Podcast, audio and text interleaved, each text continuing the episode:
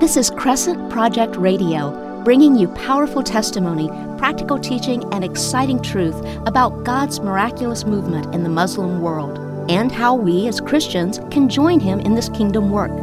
Our goal is to see every Muslim have an opportunity to respond to the gospel and be connected to a true follower of Jesus. You can find us online at crescentproject.org. Have a comment or question? Email them to radio at crescentproject.org. We would love to hear from you and have a chance to respond on a future program. Hi, I'm Rashida, and you're listening to Crescent Project Radio, where we believe we have a hope worth sharing. Welcome to part two of this two part series about what medical missions can look like in the Islamic world and the doors that it can open for ministry to Muslims. My guest today is Dr. Sam, a family doctor from the U.S. who served in a Christian hospital in South Asia for over 15 years and who's now back in the States teaching medicine, training others in international medicine and medical missions, and reaching out to refugees immigrants, and international students in his local community. Dr. Sam, thank you so much for joining us today. Welcome to Crescent Project Radio. Thank you. It's nice to be here. So glad to have you. Let's start with your story. How did you get involved in medical missions? So I was exposed as a churched child uh, to medical missions, but it really wasn't until I was in university that the gospel got a hold of me and I understood the, the beauty and the wonder and the forgiveness of God and the mm-hmm. calling of God to wholeheartedly follow God. So my, my real conversion to Christ meant for me a, that the trajectory of my life would be different. And I felt very clearly at that point as a freshman in college called to medical missions, sort of the combination of caring for people wholeheartedly and going to a place mm-hmm. in the mm-hmm. world where there wasn't much medical care mm-hmm. and um, as an expression of the grace of God in my own life. So uh, originally, I, like many people, thought I would be heading to Africa because that was the most poor part of the world that I knew about. Mm-hmm. But through various connections, uh, I was actually at, then, at that point, it was my wife and I were directed towards South Asia. Yeah. Can you paint a picture for us of the medical work that you did in South Asia and the journey that got you there? Well, first, it took a long time to get there because medical training in the U.S. goes on mm-hmm. and on. And then, yes, uh, first there's uh, undergraduate, and then there was medical school, and then there was mm-hmm. specialty training, and then there was getting out of debt.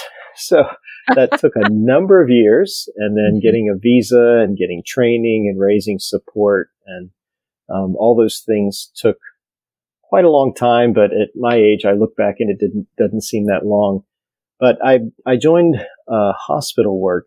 Uh, my my work was hospital based, um, mainly because I really enjoyed uh, hospital work. I dabbled for a little while in the idea of working in community health, but landed in a, a established uh, mission hospital where I did both inpatient and outpatient work. I learned ultrasound because that was something that was needed there, even though I had not been trained in it.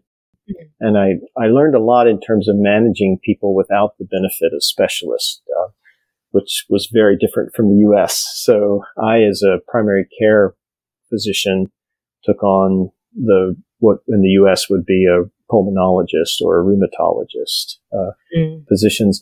And I formed many relationships through the medical work. The, the hospital was a very public institution. The vast majority of their patients are, were Muslim and we were able to care for them both in the outpatient, the inpatient setting. We became friends and they were very hospitable people and invited us as foreign medical workers mm-hmm. into their home.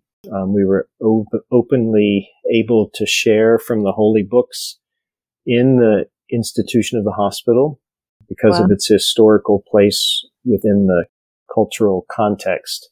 Mm. Um, so we did that on the wards and in the the uh, waiting rooms.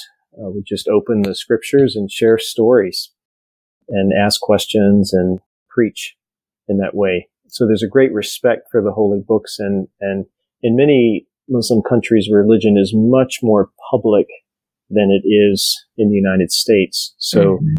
it was sort of expected that one would be publicly a person of one's faith. So it, when I first got there, it sort of seemed odd to walk into a waiting room of people and say, Oh yeah, it's time to read from the scriptures. But in South Asia, mm-hmm. uh, where I was, it was not an odd thing at all. And I came to really appreciate that about the culture. Yeah, that's amazing. So, were you guys having some type of daily devotional time? What did that look like? Yeah, so for the staff, there was a chapel every morning, which was in the language of the place where I was. And mm-hmm. Then during that time, there would be individuals from among the staff, be they national staff or foreign staff, that would be assigned to the male ward or the female ward or the peds ward or the OB ward or the male or the female waiting room. And during that time, uh, each morning, uh, this opening of the holy books and, and preaching from them would occur. Wow. And what was the, in terms of the staff, what was the, uh, I guess, um, percentages of foreign versus national staff there? Yeah, vast vast majority national staff, uh, very few foreign staff, but mm-hmm. national staff among the administration and among the the doctors and nurses and lab mm-hmm. tech and physical therapy. Yeah, so the vast majority was national with some foreign presence. Mm-hmm. And so the national staff were they all Christians? Yeah, in order to maintain a Christian identity as an institution, I think it's important to have people of a shared faith and, and a shared mission, mm-hmm. um, particularly a mission of proclamation, but also a mission of compassion and, and a mission of care to the poor. I think it's the same thing in the U.S. system. You know, we, I think we can see how medicine has become a big uh, economic infrastructure, you know, vast machine as opposed to, mm-hmm. and, and tends to lose its understanding of what its purposes are. And that's true internationally as well. Yeah. So, um, the, all of the upper level staff were Christian. Okay. So can you tell us some stories about what you saw God do in these, in the lives of Muslims through these structured times of sharing, but also in all of the spontaneous moments that must have also occurred of sharing life and truth and love with them? Yeah, so God works um, in multiple contexts, and one of my best friends in the village where we were, I mm-hmm. I met him one day when I was taking my young son for a walk in the village, and there was a big cage of chickens there, and you could buy your chicken and go home with chicken for dinner that night. And mm-hmm. the shopkeeper was very friendly and he invited us in and he asked our little five year old if he wanted a chicken. And of course he said, sure, I'd love a chicken. And I was thinking, what am I going to do with that chicken when we get home? so, and then this old lady walked in and she said to him, you can't give that little boy just one chicken. That chicken will be lonely. So we ended oh. up with two chickens and we came home and we built a chicken coop and we raised, ended up raising chickens. But I became friends with that shopkeeper and ended up reading the scriptures with him and also with his family. And it was very interesting how they connected to Jesus. Um, they were Sufis and found sort of a, a resonance with Jesus. Um, and with the more conservative elements of Muslims in their society, they sort of had an understanding of them as the Pharisees. Yeah. Mm. So it was interesting the categories that he developed. So he never, uh, my main friend within that family has, has never become a follower of Jesus, but he's been introduced to the scriptures and, um, mm. I, I, pray for him regularly. there are also other stories. Of, there was a time in the hospital where I was taking care of a woman who'd had some sort of postpartum cerebral event. We didn't know if it was a stroke or what, but she was having difficulty with her balance and difficulty mm-hmm. ambulating, walking, and difficulty with her vision. But within the course of the hospitalization, one of the nurses said, this woman's husband is a follower of Jesus. And I, I said, whoa, I, I'd love to meet him. So normally the, the male members of the family aren't on the female ward because mm-hmm. of the mm-hmm. separation within the cultural context. But I was able to meet him and I invited him over to visit at our house and heard his story. And his story was really fascinating to me. He had been working at an Islamic training school and was himself about to go and fight in jihad. Um, mm. But he hadn't told his wife about that. And oh. so one night, soon about, close to the time where he was to go to leave to fight in jihad, he had a dream. And in that dream, he saw Isa al-Masih, Jesus, the Messiah. And Jesus was in a white robe and was beckoning him to come. And he knew it was Jesus because there were a bunch of people in front of Jesus who were sort of bowing before him and acknowledging him as Jesus. So um, he was among those people. Jesus beckoned him to come. He went to him. Jesus laid his hands on him and told him not to kill and not to deceive. Hmm. And then he woke up. And the next day, he said that he went to the the cleric who was in charge of the Islamic Training Center where he was working and told him um, the story of his dream Oh. And he was told that that dream was from Satan, that, that he shouldn't mm-hmm. follow the mm-hmm. dream.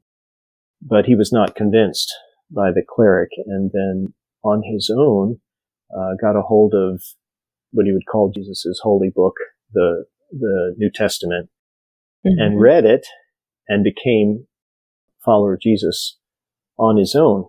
And so what we were able to do was to connect him with other men like him um, mm-hmm. who had mm-hmm. similar experiences and similar stories. So it was a real encouragement to me. You know, he, you would never know culturally looking at him that mm-hmm. he would have been a follower of Jesus. He looked like a Islamic holy man with a big beard and, and, uh, like we might see pictures of Taliban on the news, but mm-hmm. this man was a, a warm, warm man and, and a very uh, convinced man of the truths of the gospel and has and has gone on to to continue to follow Jesus and the the gospel and has spread among his family members.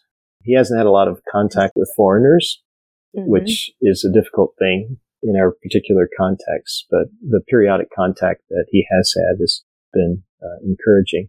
So that was one story. I saw hundreds, thousands of, of patients. And um, sometimes it's hard to believe that God is moving, that God is working uh, mm-hmm. in people's lives. But this was a great encouragement to me. Yes. he was. And that man, was he actually in communication or in, in relationship with other believers when you met him? Or was he? No, I, he, he was not. Yeah, he was not. He was sort of on his own. So yeah, we were wow. able to connect him with others like That's him. Amazing. Yeah.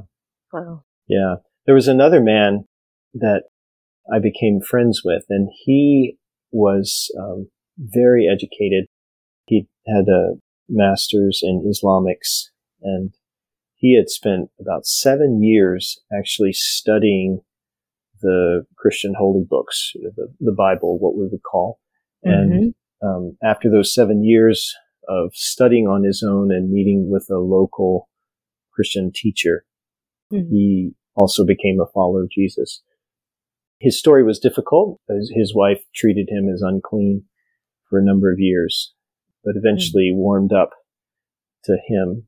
And, um, but he's been somewhat secretive about his faith, just sort of out of fear, has shared it with his immediate family members, but at times faced difficulty with threats of being revealed within the local news about his life. Yeah, so these these stories are are moving and beautiful, but they also are difficult. Um, yeah. Difficult uh, journeys for people to have as they follow Jesus. Yes. And going back to that first story that you shared about the opportunities that God opened up for you to share scripture with the whole family, can you tell us a little bit more about how opportunities like that opened up for you? Because that's not something that's very common here in the US, but it sounds a lot like the New Testament. Yeah, so the there's a great respect for the holy books mm-hmm. within conservative Muslim communities.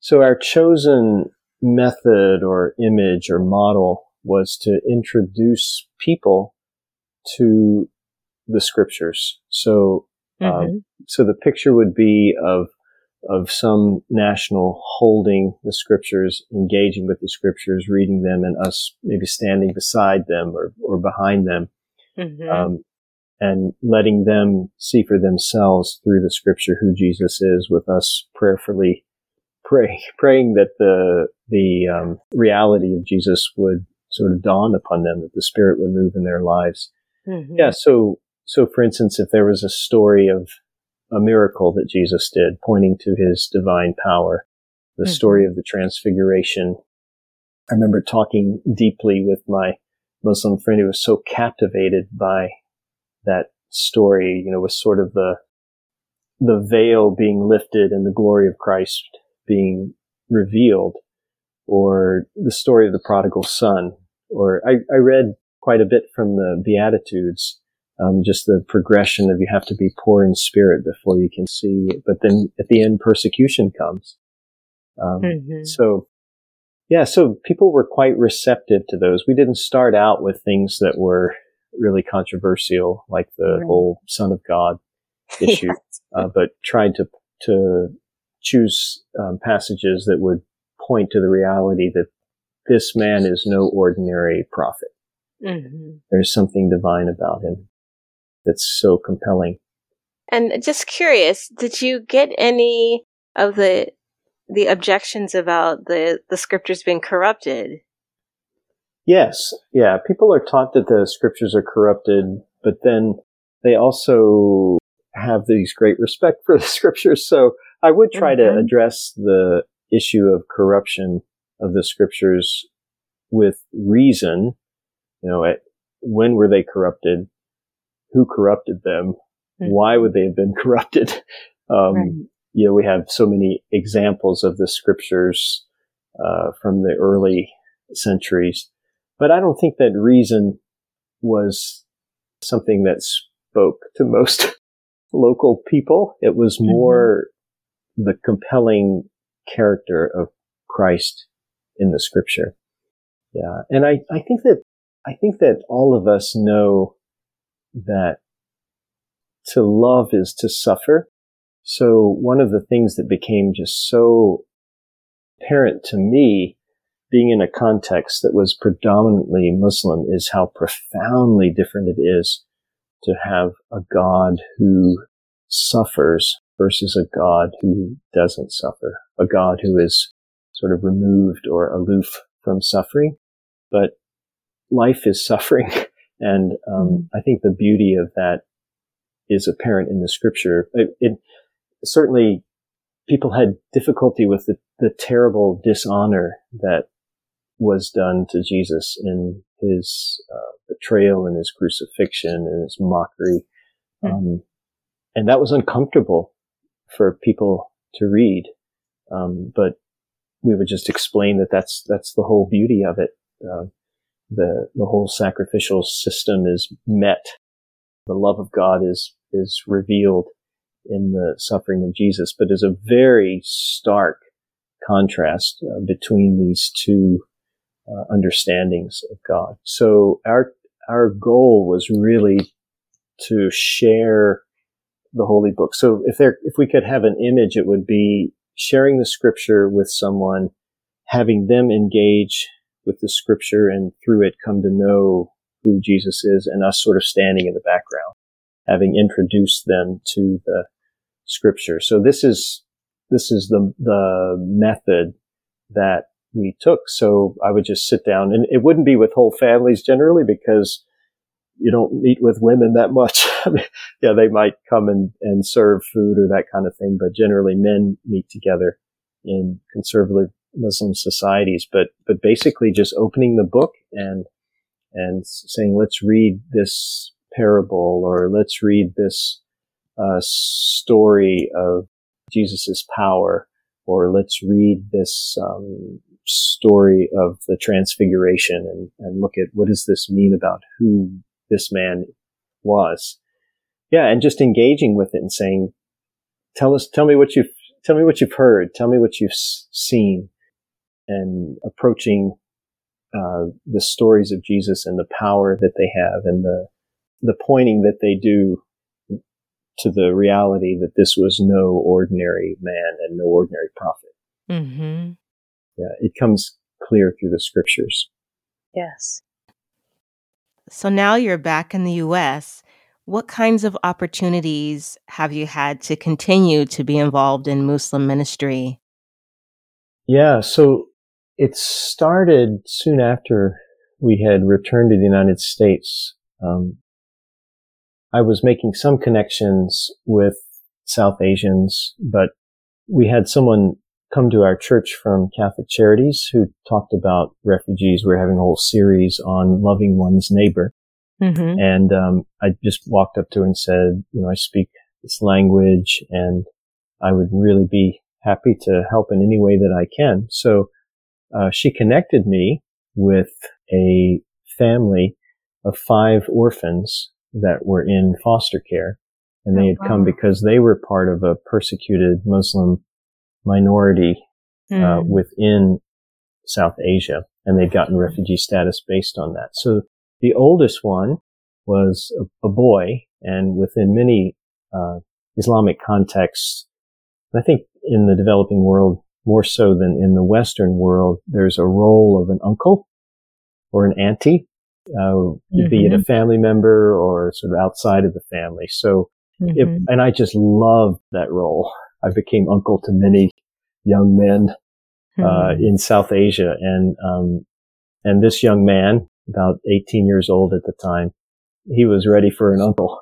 So we became friends, and I've spent a lot of uh, time with him, and also gotten to know his siblings who are in foster care. He he um, aged out of foster care, so he's now mm-hmm. on his mm-hmm. own with other young men um, mm-hmm. of his particular minority religious group. Um, so that's been a, a joy to me. And then there have been a, a, lot of connections through medicine because there are lots of folks from all over the world who want to come and practice in the United States and some mm-hmm. of them make it. So that's been really fun as well. Just recently, I've been pursuing the opportunity to care for uh, refugees.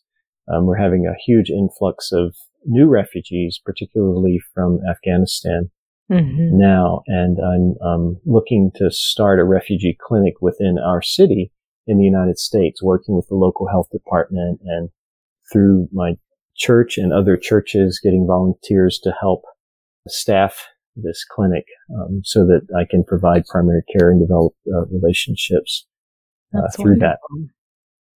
That's wonderful. And you've also worked with an organization that's new to me called the Christian Medical Dental Association?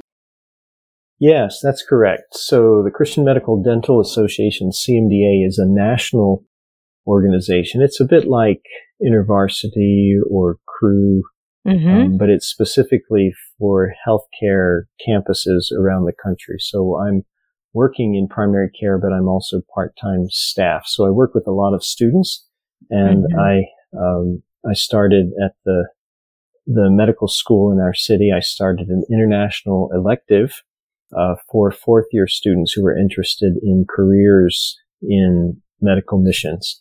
And I uh, couldn't take them to South Asia because of security concerns of medical schools. They're very risk averse, but um, have been able to take them to sub-Saharan Africa.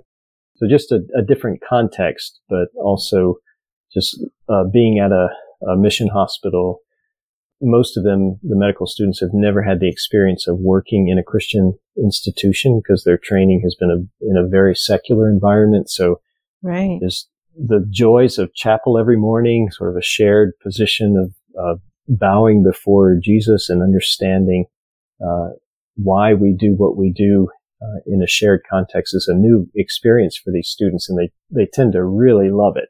Yeah. And then that month I focused not on just medical care, but really listening to God and asking questions. What can God teach me through this experience about the trajectory of my whole life?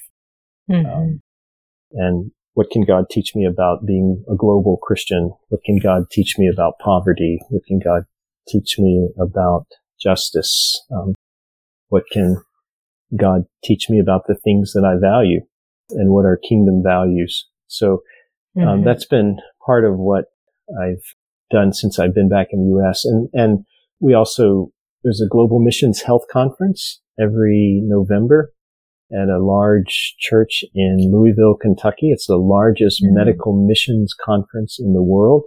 And so I take students to that each year and, and try to contribute to their spiritual formation. You know, it's a, it's, it's a pretty stressful experience, medical training in the U.S. and mm-hmm. they're, mm-hmm. they're formed in a certain way but my my goal is to to contribute to their professional formation, but particularly to form them into the kind of people Jesus would want them to be.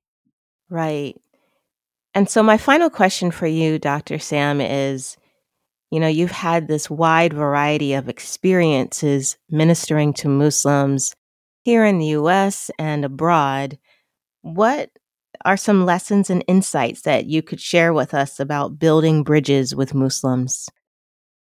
Yeah, my my wife and I like to say keep it relational. Yeah, we mm-hmm. we live in a society that is is much more disconnected um, mm-hmm. from families and from communities and neighborhoods than most Muslims have experienced, unless they've grown up in the U.S. But relationships just mean everything, and and we learn and we grow through relationships, and we're introduced to new ideas through relationships, and the studies will say that it takes about seven years for a Muslim with regular exposure to followers of Jesus. The average is about seven years in terms of them coming to faith in mm-hmm. Christ. So relationships and consistency in relationships really matters. We have, we have s- some different assumptions uh, about the world and about God, and certainly a, a, Trinitarian understanding of God and God as one who's entered into the pain of the world in Christ to redeem the world and make all things new. That's a very different concept than Allah. But then on the other hand, in our increasingly secular uh, American culture, the primary posture of bowing before God is something that we share as followers of Jesus and as uh, Muslims. So we have a, a same starting place of bowing before God. And I think it's important to realize that that is a shared thing and it's a, it's a very valuable thing. And mm-hmm. I think that as the society bows less in the West, mm-hmm. that um, the fact that we are people who bow before God will mean that we have a lot in common. But we also don't want to ignore the differences. And, mm-hmm. and I, I think that in my experience, Muslims respect people who are who are honest about the differences and not just sort of talking about God as though we believe in the same God, because there are really mm-hmm. profound differences in understanding of uh, who God is and who uh, Christ is. And I think we shouldn't be afraid to talk about God. I, I learned so much from being in South Asia about being a public Christian that I hadn't really learned in the United States. So I came back to the U.S. just thinking, you know, all these, these cultural ideas that, that one's faith is a private matter. There, mm-hmm. that's just a cultural idea. I don't have to follow that cultural norm. So I just became public about my faith. I've used God language. Um, in South Asia, you ask someone how they're doing and you say, thanks be to God. Um, yes. you don't say, I am well. You say, thanks be to God. So I, I started using that type of language in uh, the U.S. And I, I think that it's it's very fine to do that you know, in, in this in a sensitive way. So not being afraid to to talk about God and uh, to speak of God as though God is part of everyday life, and to be openly uh, religious in in the South Asian context. They because Muslims pray publicly five times a day. If you're not seen praying, then they think you don't pray. so so I would be more open in my prayers yeah, even in even in the West. And um, I learned to refer to the scriptures more in the context of daily conversation. Mm-hmm. Um, and uh, I think that that's a good thing to do, even in even in the U.S. So so so pushing against sort of the the push for the privatization of religion uh, in the United States, which you're seeing even more so with the sort of cancel culture that's going on now.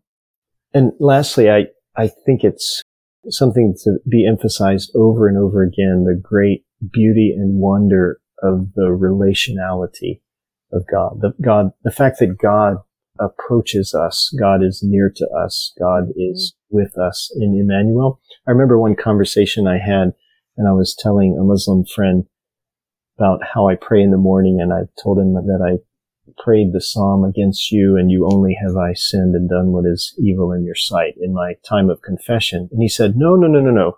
That's not it at all. We sin against the Sharia. We sin against the law. We don't sin against God himself. We don't mm. sin against Allah. And, and it made me, it was just an example of uh, the difference between the the intimacy with God that that our sin would sort of personally affect God, um, whereas mm-hmm. it's not it's not just that God has handed out the Sharia and we're supposed to follow the Sharia. God has has been numbered among the transgressors. God is is near to us. Um, mm-hmm. we, when we sin, we've sinned against the relationship that we are supposed to have with God. So that's a very, very precious thing that we can't, we can't overemphasize. And lastly, just praying that God would speak in dreams. You know, there were, I have multiple stories of how God uh, spoke to people in dreams to draw people to himself. And um, so I pray that for my Muslim friends. Amen. Well, this has been a really fascinating conversation, Dr. Sam. Thank you so much for joining us to share just a little bit about your experiences um, using your medical profession as as you said earlier an expression of the grace that you've received from god and a way to to share life and to share the truth with with people who who so desperately need to hear it. Would you be willing to close us in a word of prayer? Yes absolutely Lord, we praise and thank you for the great gift of grace that we see in the gospel. Thank you that this is good news to secular Westerners. Thank you that this is good news to uh, Muslims in all mm-hmm. parts of the world.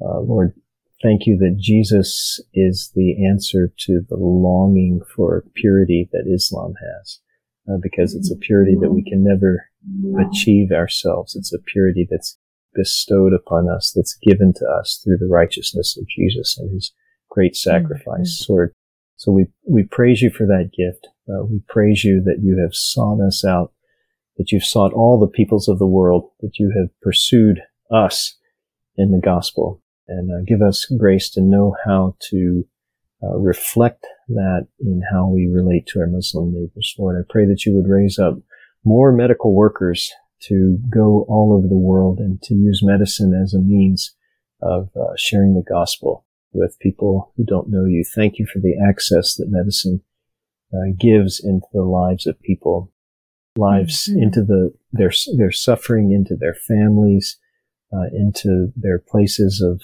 uh, vulnerability in which we can love and speak the truth of the gospel. So I thank you for that through Christ our Lord. Amen. Amen. Thank you for listening to Crescent Project Radio. We believe we have a hope worth sharing.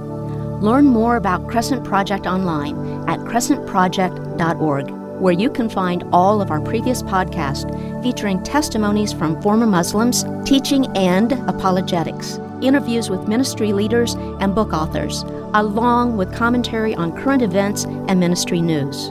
Email us your comments or questions to radio at crescentproject.org. Stay connected by subscribing to our bi monthly email Call to Prayer, which is focused on prayer for the Muslim world. We hope you'll join us again next time on Crescent Project Radio.